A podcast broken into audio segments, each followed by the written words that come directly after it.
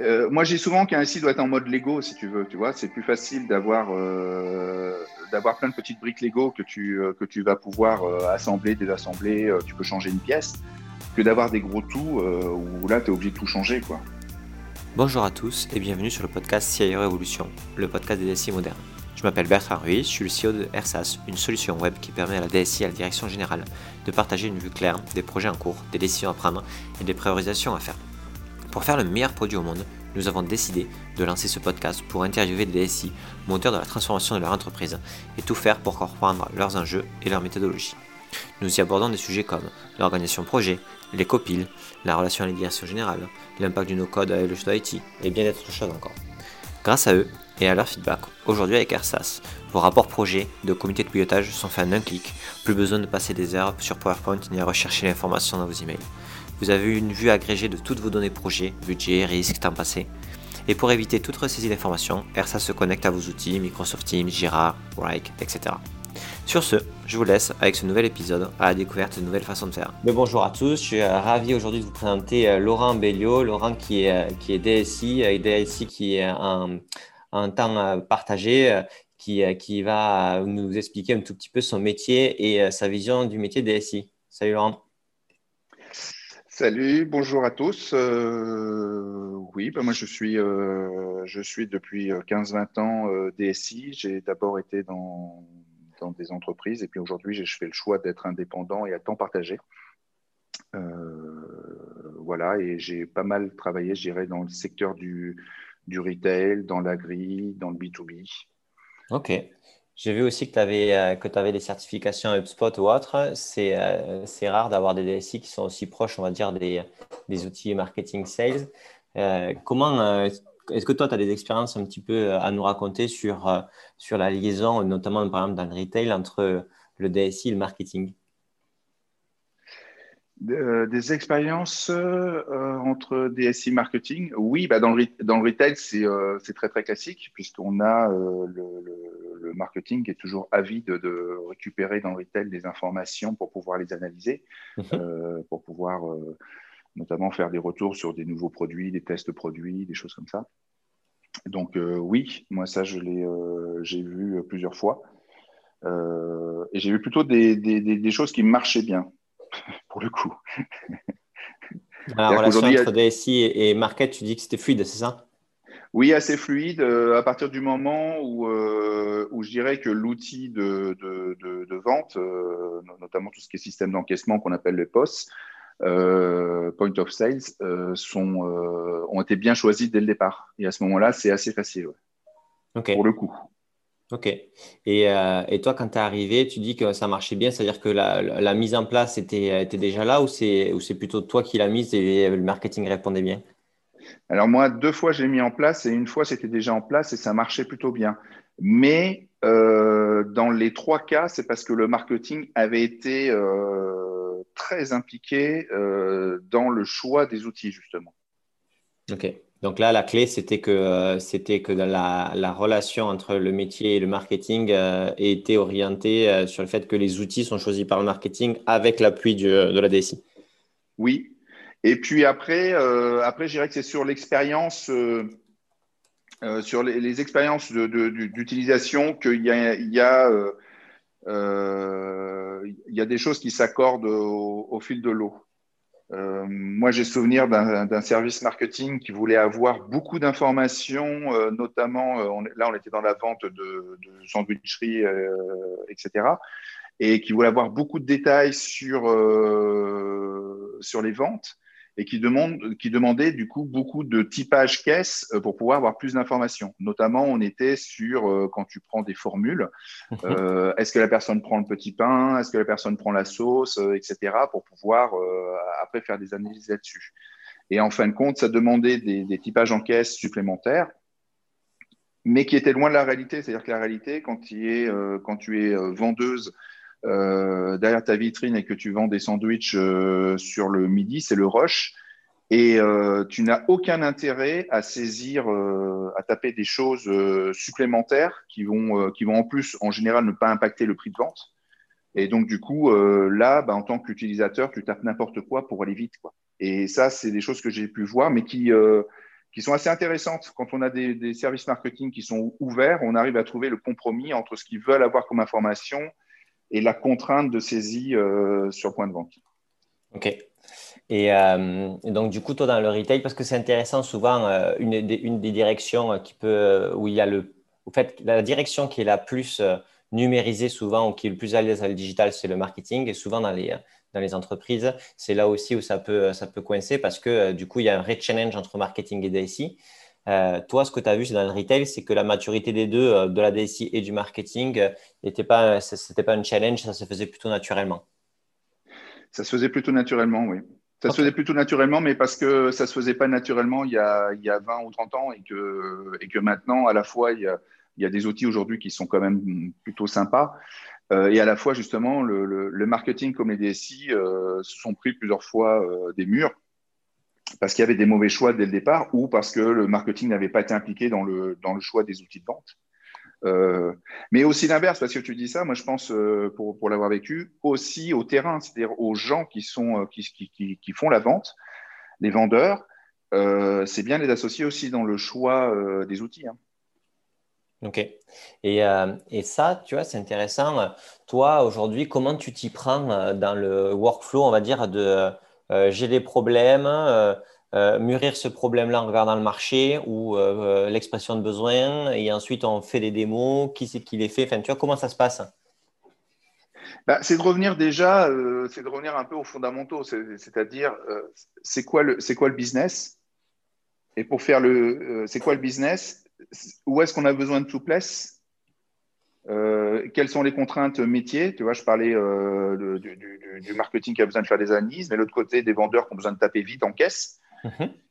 pour pouvoir euh, justement arriver, un, à bien lister l'ensemble des attentes et, deux, de les classifier pour dire quelles sont, quelles sont les plus importantes et quelles sont les moins importantes, celles qu'on peut se, se passer. quoi. Et donc, du coup, après, on y voit clair, mais il faut avoir une, petite cartographie. Ce n'est pas quelque chose de très compliqué, mais qu'il faut bien se mettre, euh, qu'il faut bien écrire dès le départ, avant même d'aller voir euh, les, offres du marché. Quoi. Ok.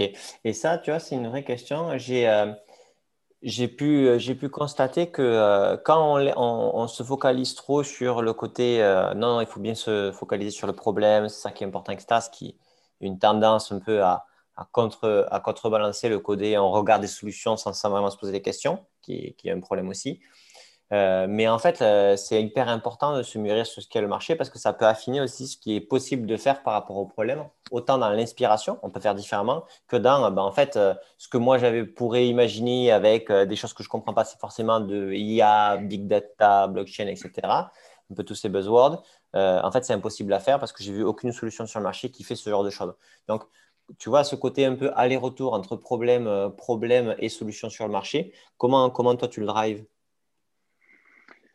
Euh, bah, comment je le drive? Je disais déjà d'avoir une bonne analyse. Et après, la deuxième chose, mais ça, c'est aujourd'hui comment il faut voir un système d'information, c'est de faire des petits modules euh, de SI plutôt d'avoir des grands, des grands tout. Quoi. Euh, tu, vois, pour revenir sur la partie retail, moi j'ai vu une expérience malheureuse avec du SAP à tous les étages. Bah, SAP en point de vente, il n'est pas du tout adapté euh, à la fluidité, euh, etc. Quoi. si je fais court, je tape sur SAP, mais ça aurait pu être sur un autre. Hein. mais ce que je veux dire, c'est que SAP, si tu t'en es un peu approché, pour l'utiliser, il faut déjà une formation. Euh, quand tu es dans le monde du retail, le, profil de vendeur-vendeuse, tu as souvent un turnover très, très important. Tu n'envoies pas les gens en formation. Donc, ça veut bien dire que c'est l'outil qui doit être le, plus simple euh, à comprendre, le plus ergonomique. Donc, du coup, euh, ça veut bien dire que si tu sépares tout en petits modules, tu vas dire d'un côté, j'ai la vente avec ses contraintes qui souvent sont liées à des contraintes de rapidité, des contraintes de, de, de, bien vérifier euh, tout, ce qui est par rapport à l'argent pour pas qu'il y ait de vol, pour pas qu'il y ait de, mauvais rendus, etc.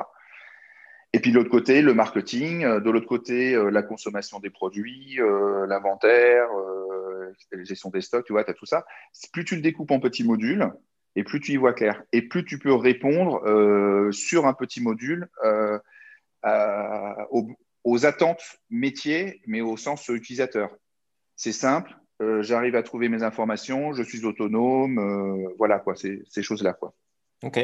Et donc du coup, c'est la capacité à, arriver à ce que les projets soient de taille plus petite pour qu'on soit plus précis dans notre capacité à répondre ensemble et aussi un peu plus rapide, j'imagine. Alors oui, euh, oui pour ça, et, oui pour euh, par rapport à ce que je disais, par rapport au business qui change de plus en plus. Et donc du coup, euh, si je reprends cet exemple-là, c'est plus facile de se dire j'ai juste, j'ai juste ma caisse au sens physique du terme que j'ai à changer, plutôt de dire je me remets en question sur les stats que vont obtenir le, marketing, et donc du coup de faire un très gros projet. Si je me dis j'ai un petit module qui, concerne juste la vente et voilà ce qui rentre, voilà ce qui sort en, validant euh, avec une notion de, référentiel, on est carré. quoi. Et du coup, on arrive à s'adapter.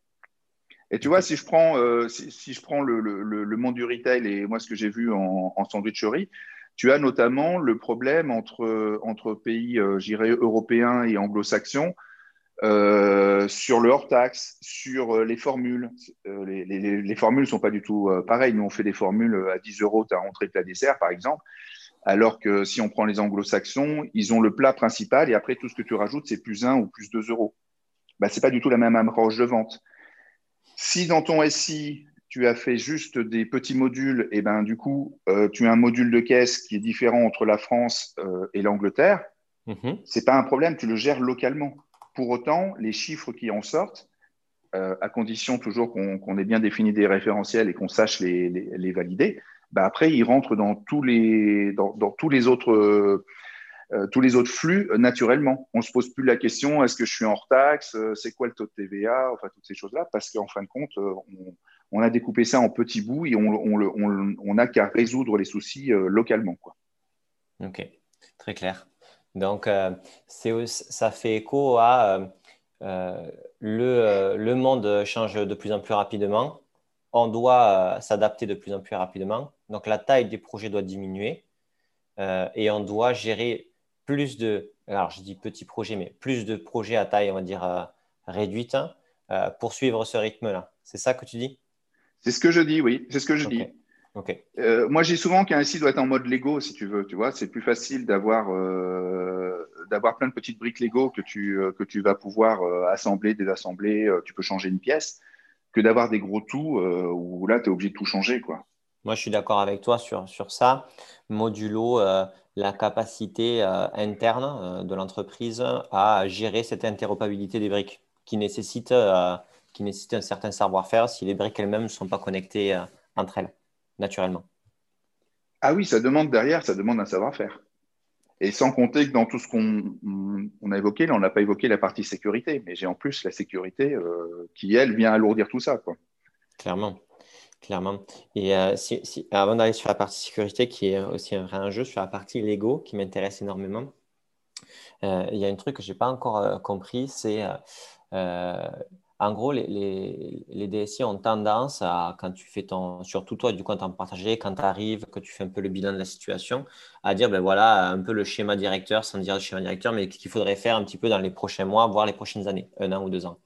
Et ça, ça va à l'encontre du fait de euh, euh, piloter en continu les projets par ordre d'importance. Ce que je veux dire, c'est que Bien sûr, quand tu arrives, quand l'entreprise a une dette énorme, les projets sont structurels et sont clairs, il faut passer par ça. Mais quand ça c'est fait, quand on a un peu euh, nettoyé euh, vraiment le, plus, le plus euh, lourd ou crade, la, capacité à piloter par la valeur de manière agile, c'est-à-dire tous les trois mois, quatre mois, reprioriser les projets, revoir si celui-là est toujours prioritaire, etc. Il, me semble clé dans la, capacité de l'entreprise d'aller dans la bonne direction ou à la bonne vitesse dans tous les cas. Et euh, comment toi, tu vois un peu ce côté euh, euh, schéma directeur obligatoire, mais en même temps pilotage en continu par la valeur des projets? En fin de compte, dans le schéma directeur, tu dois, tu dois mettre tout ce qui doit être durable et tu dois enlever ce que moi j'appelle jetable. Et dans ce que je mets dans jetable, c'est exactement les modules ou les briques que je disais tout à l'heure. C'est-à-dire que tu mmh. dis, voilà, j'achète un système d'encaissement aujourd'hui, mais peut-être que dans trois ans, euh, j'en mets un autre. Donc, euh, tu n'es pas, euh, pas sur investissement à long terme. Par contre, sur dans ce qui est solide, bah, ça va être justement tout le lien entre tes briques. Donc, c'est-à-dire tout ce qui va concerner tes flux. Comment je. Alors, euh, tes flux, et, juste en dessous, dans tes flux, tu as tes données. Tes données, euh, c'est les référentiels. Donc, c'est surtout justement ce travail-là de bien s'assurer que les, référentiels existent. S'ils n'ont pas été faits, de les faire et de les vérifier. Mhm. Euh, moi, j'ai vu des systèmes d'encaissement qui sortaient des données qui étaient fausses, mais qui n'avaient pas été vérifiées. C'est-à-dire que quand tu, imprimais tous les tickets de la journée et que tu les calculais avec la législation française, tu n'arrivais pas au même chiffre que l'éditeur sortait. Forcément, ça peut être un peu compliqué après. Ça peut être un peu compliqué après. Donc, euh, donc c'est euh, c'est ça pour moi qu'il faut aller faire, c'est justement euh, dans ton schéma directeur, c'est à partir de tes référentiels, déjà donc de s'assurer qu'il soit bon, de construire des règles de flux ou des tuyaux ou, de, ou, des choix techniques pour dire voilà, à chaque fois, moi je mets, des web services pour faire simple, je mets ceci, je mets cela, et voilà comment je fonctionne. Pour que justement, tu aies l'interopérabilité qui, soit, euh, qui soit facile quand je débranche et quand je rebranche. Donc c'est ça qu'il faut euh, arriver à faire. Mais comment tu, j'ai pas bien compris la réponse sur le fait de comment tu planifies ou comment tu gères euh, le futur en fait. Ah, comment tu gères, oui, comment tu gères le, le, comment tu gères le futur? Pour moi, tu es obligé d'avoir une petite équipe, souvent qui est au niveau de la direction, Mhm. Euh, qui puisse justement, euh, tu parlais de tous les trois mois, moi je, vois plutôt tous les six mois, mais à la rigueur, ce n'est pas très important, euh, qui justement recoupe les projets en cours, les projets à venir et, qui, qui, ajuste ça au fil de l'eau. Quitte à même arrêter des choses. Il hein. ne faut pas avoir peur d'arrêter un projet parce que, parce que finalement chronophage, trop coûteux, pas de retour sur investissement, etc. C'est intéressant, tu parlais de trois mois, six mois. Moi, pour moi, six mois, ça me paraît une éternité. J'ai l'impression, bien sûr qu'il y a des projets qui durent plus de trois mois ou six mois, ce n'est pas la question, mais la priorisation des projets, elle, pourrait se faire par exemple tous les mois. Elle peut se faire tous les mois, oui, je suis d'accord, mais après, tu as aussi une notion de, de, mesure de ce que tu fais. C'est-à-dire que si tu prends un projet, quel qu'il soit, tu mets vite trois mois pour, pour avoir quelque chose qui est utilisé. Mhm. Mais après, il faut aussi à peu près trois mois pour avoir un retour sur cette utilisation pour dire c'est bon, on est toujours bon, etc. Quoi. Ouais, clairement, clairement. Donc, euh, c'est difficile en trois mois de se dire euh, euh, on a développé un truc, on la met en production, ça marche, tout le monde est satisfait, sujet clos. C'est un peu court, je trouve. Mais voilà, mais. Ok, ok. Et du coup, sur la partie sécurité par rapport à la, par rapport à, à cette thématique donc d'assemblage de Lego, euh, comment, euh, comment tu gères donc euh, l'interopérabilité, c'est une chose, mais aussi cette sécurité? Bah, La sécurité, c'est de se poser les vraies questions là aussi. C'est-à-dire, quand tu vas dans n'importe quelle entreprise, tout est important, tout est à sécuriser, si tu les entends. Et moi, souvent, je leur dis, bah, attendez, est-ce que vous êtes Banque de France ou pas? Voilà, il y, a des entreprises qui manipulent des données qui sont, des données sensibles. Oui, il y a des vrais problèmes de sécurité et oui, ça va alourdir le SI. Et tu en as d'autres euh, qui sont beaucoup moins. Je, reprends un petit peu en fil conducteur euh, euh, par rapport au retail. Au retail, se faire piquer ces données qui sont les données de points de vente, par rapport à la concurrence, etc., c'est embêtant.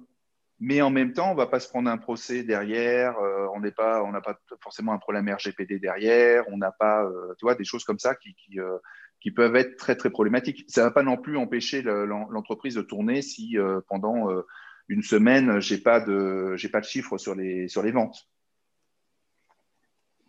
Par contre, si je suis une banque, euh, bah là, euh, tout, doit être bien euh, sécurisé à tous les étages. ça part de l'authentification de l'utilisateur, des choses comme ça, de pouvoir tracer l'utilisateur, voilà. alors que dans d'autres activités. donc souvent, il faut, faut, vraiment sortir sortir de tous ces flux, qu'est-ce qui est vraiment important? Donc, qu'est-ce qui est au sens vital de l'entreprise Ok.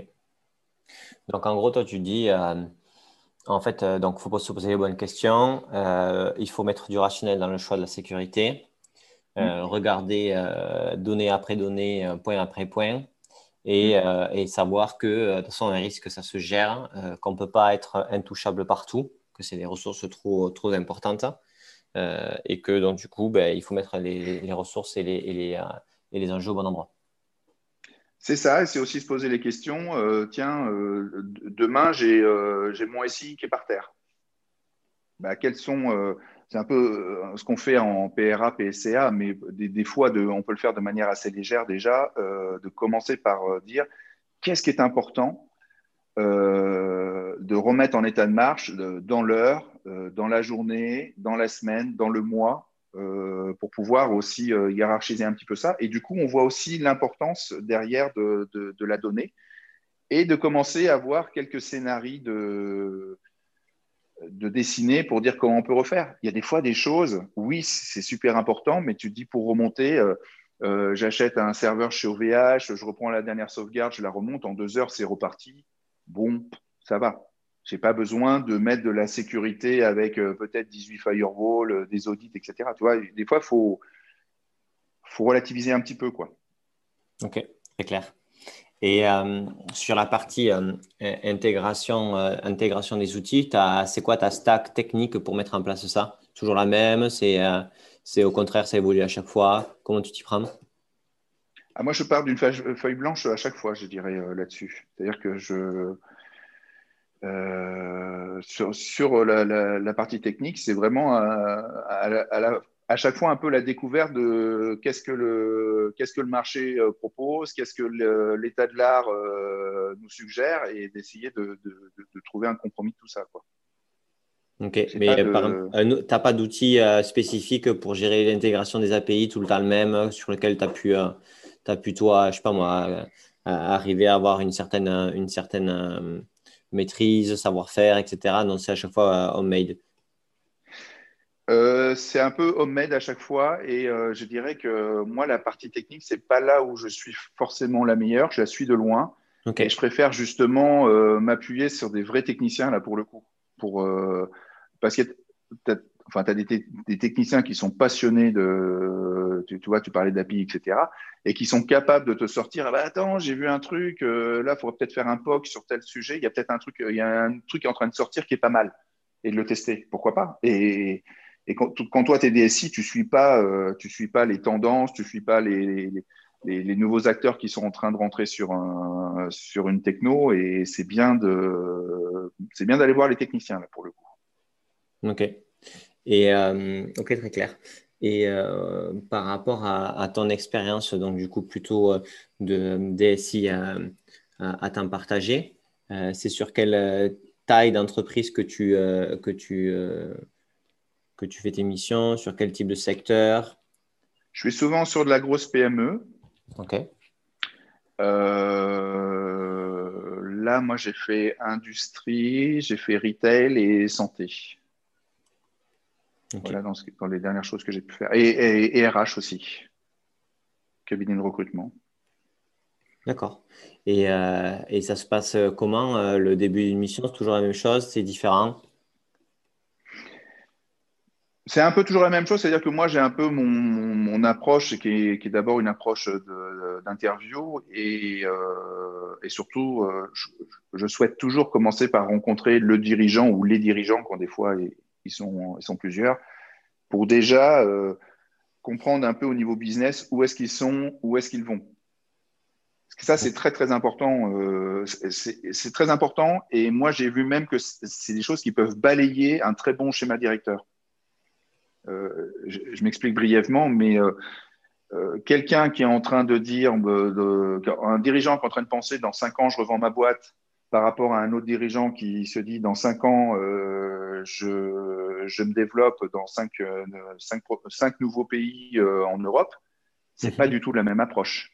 Et donc, du, et donc, du coup, c'est un impact fort sur, sur ce que tu vas préconiser à un moment donné.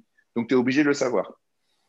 Souvent, d'ailleurs, tu rentres dans les, choses très, très euh, secrètes, euh, voire très intimes de, l'entreprise. Hein, euh, mais tu es obligé. Sinon, si tu ne comprends pas ce qu'il y a dans la tête un dirigeant, ce que tu vas proposer, tu seras, tu, seras à côté. Hein.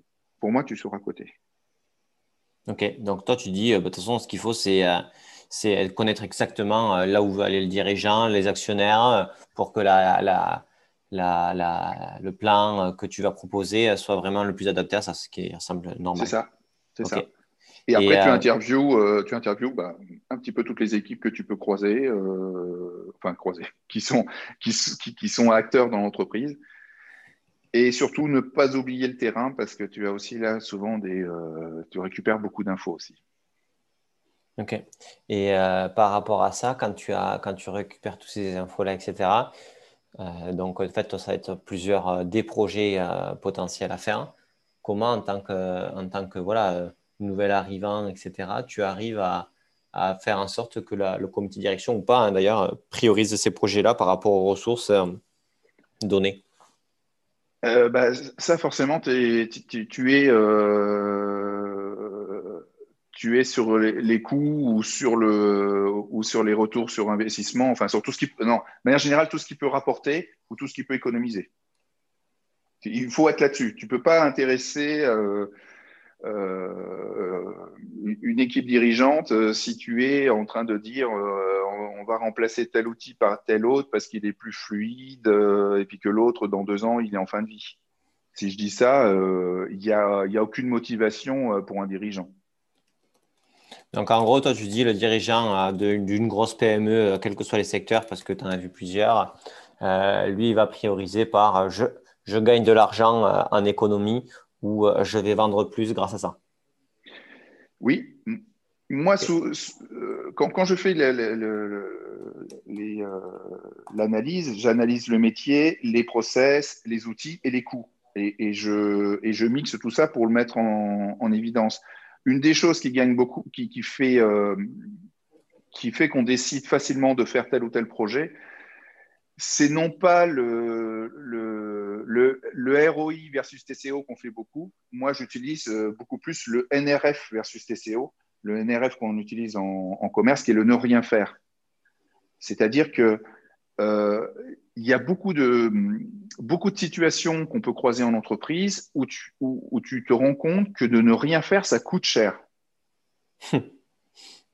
Et, euh, euh, moi, j'ai vu, j'ai vu dans une entreprise, au, dans, dans un service de contrôle de gestion, une personne euh, qui était payé à plein temps pour justifier, on était dans le retail, euh, les écarts entre ce qu'un outil sortait en point de vente et ce que sortait euh, le contrôle de gestion mensuellement comme chiffre. Parce que justement, on est dans le cas où l'outil en local, il sort des données qui sont fausses. Et, et, donc, le contrôle de gestion enfin là c'était le contrôle de gestion, mais dans d'autres cas c'est d'autres services, euh, rectifier les informations pour retomber sur les bons référentiels qui étaient définis par l'entreprise. Et du coup, on avait créé un temps plein avec quelqu'un qui avait fait des fichiers Excel, je crois que j'en avais jamais vu euh, autant aussi complexes, pour arriver à justifier les écarts entre les outils. Mais la personne euh, les justifiait mathématiquement. Et on était sur, à chaque fois sur quelques dizaines ou centaines d'euros euh, sur, un, sur un point de vente. Et du coup, il y avait un poste qui s'était créé, qui, faisait un peu le SAV des, des points de vente, qui appelait pour, pour dire je ne comprends pas les chiffres. Et il y avait des très faibles écarts. On était sur 0, quelque chose pourcentage.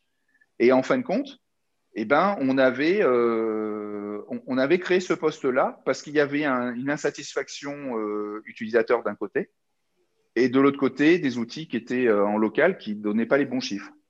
Bah, le fait de traiter ce sujet-là et de dire on va, faire, faire une interface pour que les, les points de vente puissent consulter directement les chiffres et leur dire maintenant, vous n'allez plus dans votre outil là parce que là, les données sont fausses. Voilà un exemple pourquoi elles sont fausses et maintenant vous allez là. Eh ben, c'était un outil, je me souviens, on a eu trois jours de développement, donc autant te dire que ça n'a pas coûté grand-chose. Et derrière, on, a gagné un temps plein. Donc là, on est vraiment sur du NRF euh, versus TCO. Voilà, tu dis j'ai un, j'ai un temps plein euh, à 40, 50 000 euros euh, à l'année versus trois jours de développement à 600 euros. Bah là, ton projet, il est vite validé. Oui, bien sûr. voilà. Ok. Et non, mais c'est intéressant. Est-ce que tu as d'autres exemples comme ça où, en fait, il y avait un état de fait historique qui était plus remis en question parce que les gens étaient habitués à, ce que ça se passe comme ça et où le gain était incroyable.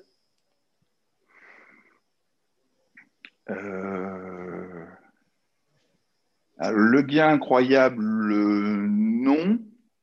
Enfin, voici d'une certaine manière. Alors j'avais vu ça, oui, alors ça, c'est assez drôle. J'avais vu ça, j'ai travaillé dans le monde de l'élevage laitier et euh, dans le SI existant, mais que le SI national, hein, qui dépend, euh, qui dépend euh, ministère de l'Agriculture, etc. on a, historiquement, il y avait un souci dans l'outil qui fait que la date de naissance d'un veau ne pouvait pas être égal à la date de vélage de la mère. Parce que ça ne marchait pas dans les outils. Mhm. Donc tout le monde avait pris l'habitude que le veau naissait le jour suivant de la date de vélage. je, prends juste ça, tu, vois, ça paraît, ça paraît tout bête.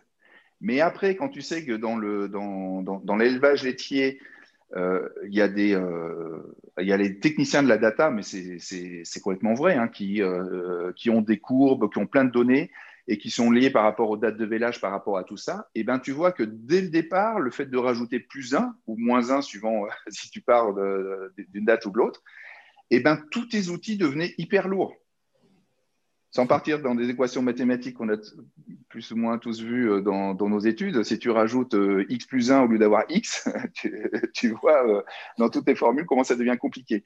Et ça devenait des usines à gaz. Et de toute façon, les résultats, certains résultats pouvaient être faux. Et tout le monde disait oui, il est faux, mais si tu sais, c'est à cause de la date de vélage. Et tout le monde s'était habitué de ça. Le fait de pouvoir rectifier ça, il y a eu. Alors, le gain, il a été surtout le fait qu'on pouvait restituer les données en quasi-temps réel dans ce qu'on avait fait, alors qu'avant, on pouvait les, les, faire que 48 heures après. Parce qu'il y avait deux mises à jour de traitement de nuit qui devaient se faire. Mhm. Donc, alors après, je ne saurais pas te le dire à ce moment-là, ce que ça voulait dire en gain de coût euh, au bout du bout, mais en, traitement et en rapidité de réponse, euh, c'était énorme. Ouais, je vois ce que tu veux dire. Et euh, j'imagine quand tu as, tu arrives, tu as forcément des, gros projets avec des, gros coûts euh, à gagner ou dans tous les cas, voilà, tu arrives à embarquer le DG sur ces projets principaux. Quand euh, ces projets ont été faits, en général, c'est moins, on va dire, euh, obvious, les projets à, prioriser. C'est-à-dire que la valeur, elle est moins importante ou dans tous les cas plus difficile à trouver, c'est-à-dire plus difficile à chiffrer parce que souvent, en fait, la valeur est liée, mais c'est des fois plus difficile à. à voilà, il faut prendre plus de temps pour vraiment valider la valeur potentielle comment tu t'y prends pour, euh, après la première période où les projets sont relativement faciles à prioriser, comment tu t'y prends après pour les prioriser, pour arriver à aller chercher cette valeur? Tu te penches dans les données financières, tu travailles avec le contrôleur de gestion s'il est. Oui. Tu euh, es obligé de travailler avec le contrôleur de gestion et tu es obligé de travailler avec, euh, avec les, les, services qui sont impactés pour voir là où tu vas gagner. là où tu vas gagner du temps, là où, là où tu vas gagner en traitement dans, ou dans la correction des erreurs et choses comme ça. Et, aussi sur un levier, euh, j'y pense, qui est la sécurisation. Tout à l'heure, on parlait de la sécurisation, on, en a parlé en, de manière très très générale, mais il y a une des sécurisations que moi je vois qui est très importante, c'est que dans toutes les entreprises, tout ce que l'ESI ne permet pas de faire euh, facilement ou ne permet pas de faire du tout, eh ben, les utilisateurs le font dans Excel. C'est-à-dire que tu as ce que moi j'appelle des applications Excel, c'est-à-dire le, fichier fait comme une application que les gens se sont développés dans un coin et qui deviennent leur référentiel. Et, là, tu n'es pas sécurisé du tout, c'est-à-dire que ton business, il repose, enfin, ton business, une partie de ton business repose sur quelques fichiers Excel qui sont euh, ici ou là dans l'entreprise, avec l'utilisateur qui a fait ces produits Excel, ces, produits, euh, oui, Excel derrière, tu vois. Alors là, c'est, mais c'est, tu le croises tout le temps. Hein. Et Forcément, quand tu analyses, tu vois bien qu'à un moment donné, il y a eu un tiré glissé malheureux qui fait qu'il y a une formule qui a été euh, mal copiée et que les chiffres sont faux. ouais. Et là, classique aussi. Et là, ça devient plus compliqué. Et comment tu, euh, comment tu gères ou comment tu arrives à faire en sorte, parce que souvent les, les utilisateurs finaux qui sont habitués à Excel, Ils se sont habitués aussi à une certaine flexibilité, euh, on va dire, euh, assez importante. Tu peux rajouter des colonnes, tu fais ce que tu veux, machin, etc. Très bien. Mais, euh, mais du coup, ils ont des fois du mal à passer sur un SaaS ou un autre outil qui va être un peu plus rigide, même si au final, c'est plus collaboratif, les données sont à jour, tu as des intégrations, etc. Est-ce que, que tu as, vu, toi, des enjeux d'adoption de passer d'un Excel à un SaaS parce que les gens ne peuvent plus faire comme ils veulent à 100% euh, oui, je dirais que la, réponse est un peu dans la question, c'est-à-dire que les outils, il y a des outils qu'on fait aujourd'hui qui sont justement très très souples et qui permettent non pas de rajouter une colonne dans Excel, mais de rajouter des champs dans une fiche ou des choses comme ça et de manière complètement autonome. Euh, on a tous connu des outils où, il manquait des cases, donc on utilisait d'autres cases pour remplir des informations euh, parce qu'on ne pouvait pas faire autrement. Donc euh, là, on est dans le cas où, à un moment donné, d'ailleurs, ton formulaire, comme il n'y a plus de cases disponibles, c'est là où tu passes en Excel. Il y a quand même beaucoup d'outils aujourd'hui. Alors, beaucoup d'outils, des outils qui sont, oui, en SaaS et souvent qui ont moins de, moins de 5 ans, voire moins de 10 ans d'âge, et qui ont compris qu'il fallait cette souplesse-là de pouvoir adapter l'outil à ton besoin. Donc, si tu as besoin de 40 colonnes de plus, ben, il faut que tu puisses mettre 40 champs euh, dans ta fiche produit, dans ta fiche contact, dans tout ce que tu veux, et que tu puisses le définir, que tu puisses fabriquer des listes euh, déroulantes, des choses comme ça. Ça, c'est obligé. Hein. Les outils qui permettent pas de faire ça, ou alors qui le permettent, mais il faut être, quasiment être programmateur pour le faire, il euh, faut un peu oublier. Quoi. On a besoin de ça aujourd'hui. Oui, non, bien sûr. Et qu'est-ce que tu penses Parce que ça, souvent, ce qui se passe, c'est que euh, c'est réservé en fait aux ambassadeurs, aux administrateurs des, solutions SaaS parce que si tout le monde peut le faire en termes d'utilisateurs, on revient sur du Excel, la donnée devient euh, complètement euh, hétérogène. Comment tu gères en fait la responsabilisation des responsables des solutions, on va dire, pas, du paramétrage des solutions en continu Autant le setup, la DSI, elle peut le faire avec les métiers, mais après, en continu de mois en mois, euh, il faut qu'il y ait un responsable et si ça peut ne pas être le, DSI, c'est souvent mieux. Comment toi tu gères ça? Eh ben, euh, oui, c'est souvent mieux que ce ne soit pas le, DSI du tout. C'est-à-dire qu'il faut déjà sensibiliser les, gens qui vont euh, justement utiliser ces outils-là, qu'on peut faire des bêtises et leur faire des démonstrations. OK. Et, une fois qu'on une fois qu'on leur a fait des démonstrations, ils sont déjà plus sensibles. Et après, c'est de trouver soit dans, des, fois dans des services à des gens. Euh, bah, souvent, c'est la personne qui faisait le fichier Excel avant, hein, si tu vois ce que je veux dire. Donc, c'est la personne qui est un peu débrouillarde. Euh, en, lui, en, lui, expliquant, en lui sensibilisant, euh, tu peux en faire quelqu'un d'autonome qui va te faire globalement quelque chose de pas mal. Je dis comme ça, faut pas demander faut pas demander à un utilisateur final d'être un puriste dans, la création des champs d'un formulaire. Faut, mhm. faut pas, mais avec quelque chose quand même de satisfaisant. Et sinon, le, contrôleur de, le contrôle de gestion est souvent aussi un, service intéressant parce que c'est des gens justement qui ont une rigueur et qui comprennent très vite le lien entre un champ, entre une liste déroulante et ce qu'on va, comment on va l'exploiter derrière, on analyse, etc. Et qui, du coup, peuvent faire un, support niveau 1, niveau 2 aux utilisateurs finaux pour pouvoir, euh, pour pouvoir euh, faire ce qu'il ce leur faut. Quoi. Et aussi faire le lien entre les différents services, parce que différents services qui utilisent un même outil ont besoin des fois d'un nouveau référentiel, mais ils ne se sont pas dit entre eux. Et c'est souvent, euh, moi j'ai souvent vu que c'était au niveau du contrôle de gestion qu'on trouve les, les, personnes qui, sont, qui comprennent la situation et qui comprennent les outils pour trouver comment, comment bien faire. Mmh, ok. D'accord. Et euh, non, c'est intéressant ça. Et, euh, et, donc, du coup, euh, tu arrives à, Tu fais comment? Est-ce que tu animes une, une espèce de communauté, un groupe de personnes dans les métiers qui sont, on va dire, digital friendly pour pouvoir paramétrer Tu leur fais passer les bonnes pratiques en continu C'est très informel Tu l'as formalisé Non, ça se passe pas comme ça. C'est quand, quand, quand on a les a après, ils sont un peu, ils sont un peu seuls là-dessus, mais ils n'hésitent pas à revenir nous voir. Quoi. Comment tu gères en fait ce groupe de personnes? C'est un, peu du cas par cas, je dirais. On, voit dans des entreprises où il y a déjà des gens qui ne sont pas dans la DSI, justement, mais qui, euh, savent, euh, qui, sont sensibles au traitement de, la donnée, à, ce qu'elle apporte à l'entreprise, à la notion de référentiel, etc. Encore une fois, c'est souvent au, niveau du contrôle de gestion. Et donc, Idéalement, c'est bien de trouver la bonne personne et de s'appuyer dessus. Et surtout, euh, moi qui fonctionne en mission, à un moment donné, je pars. Donc, il faut qu'il y ait quelqu'un qui, qui pris le relais au moins là-dessus. Quoi. Ok. Donc, souvent, c'est le contrôle de gestion parce que c'est eux qui, de toute façon, retraitent les données pour pouvoir sortir des, sortir des, des statistiques, etc., pour l'ensemble de l'entreprise. Donc, euh, et ils savent très bien que si, si, les champs ont été créés n'importe comment en amont, eux, ils vont avoir des traitements euh, supplémentaires euh, derrière, ou voire ils n'arriveront pas à avoir la finesse de l'information qu'il leur faut. Quoi. Ok. Ok.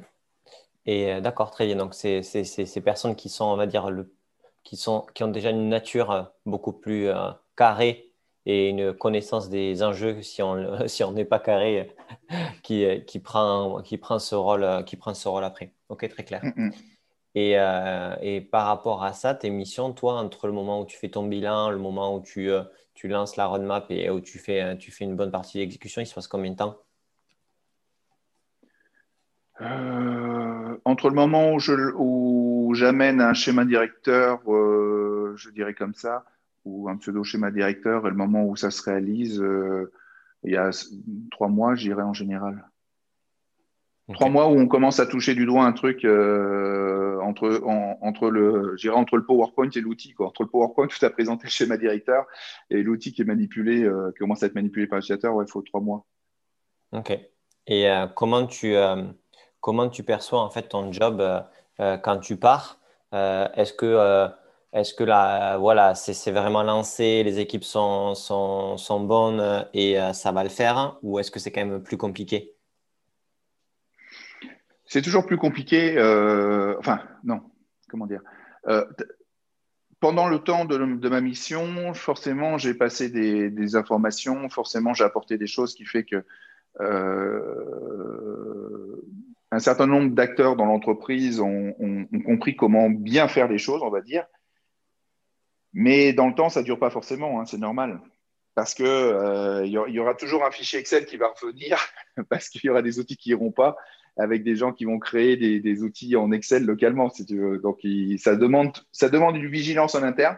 Moi, souvent, je leur dis, je suis, je suis un joker, c'est-à-dire que au moment où je suis venu, c'est qu'il y avait euh, souvent une situation de, de crise ou, ou, ou, pas loin.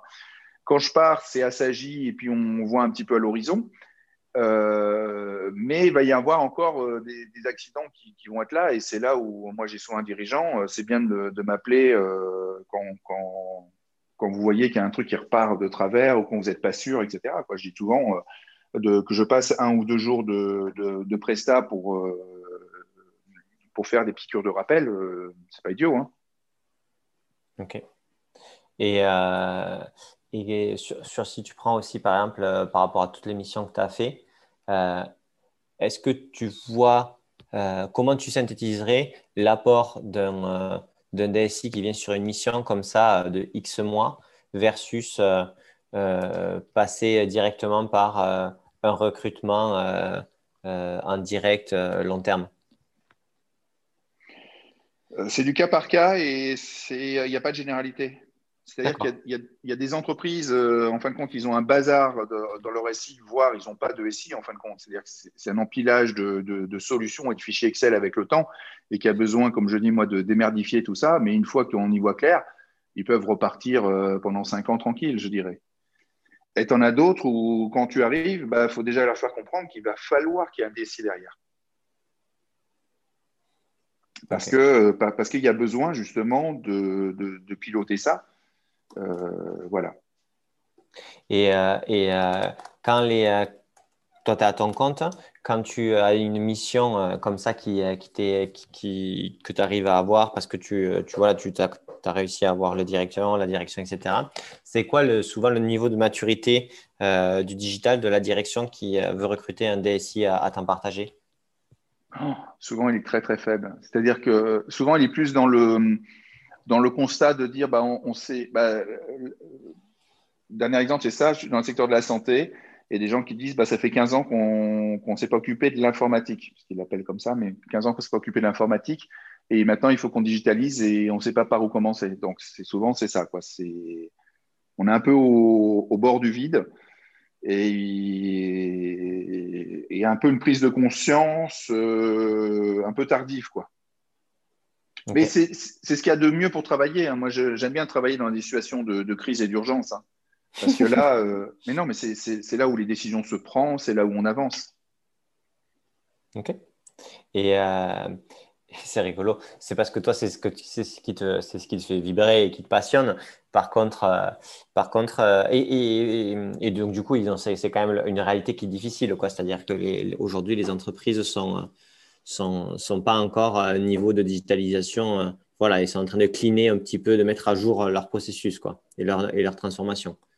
Bah, je pense que je pense notamment à la crise du Covid qu'on traverse le, et permet de prendre conscience à pas mal d'entreprises de ça, de se dire tout d'un coup, euh, bah, tout d'un coup, par exemple, j'ai plus de points de vente.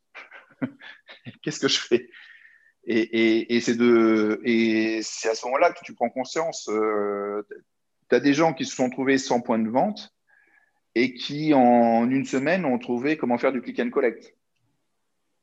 Et tu en as d'autres euh, bah, là, il, dépose bilan, quoi.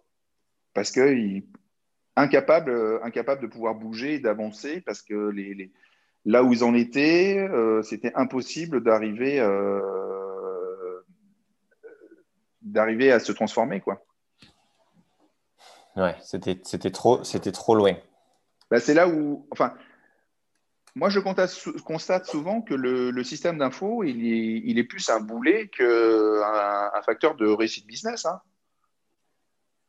Mais après, ça s'explique. Hein. C'est pas, ça ne veut pas dire que, en informatique, on a fait n'importe quoi dans les entreprises euh, depuis des années. C'est pas ça. C'est que l'informatique est toujours, moi j'aime bien le rappeler, c'est une, matière jeune dans l'entreprise. C'est dans les années 70 hein, qu'on a amené euh, l'informatique et que jusqu'aux années 2000-2010, euh, il y a eu beaucoup d'erreurs de jeunesse. Et c'est que depuis 2010 qu'on parle d'urbanisation, système d'information, de choses comme ça. Donc, euh, ça fait que 10 ans. Euh, 10 ans, c'est 10 ans, c'est hier hein, pour beaucoup d'entreprises. Hein. Oui, c'est clair. Donc, c'est normal. Voilà c'est normal qu'une entreprise qui, qui, ait des, vieux outils bien lourds, euh, très loin de leur business, qu'ils ont tordus dans tous les sens, au moment où, on tombe euh, dans une crise telle que le Covid, où il, faut euh, complètement adapter son business, et eh ben, ils sont incapables de le faire parce qu'ils sont, ils, ont leur récit qui, est, qui était déjà un boulet, mais alors là, on n'arrive même pas à le déplacer, le boulet. Quoi. Donc, on n'y arrive pas.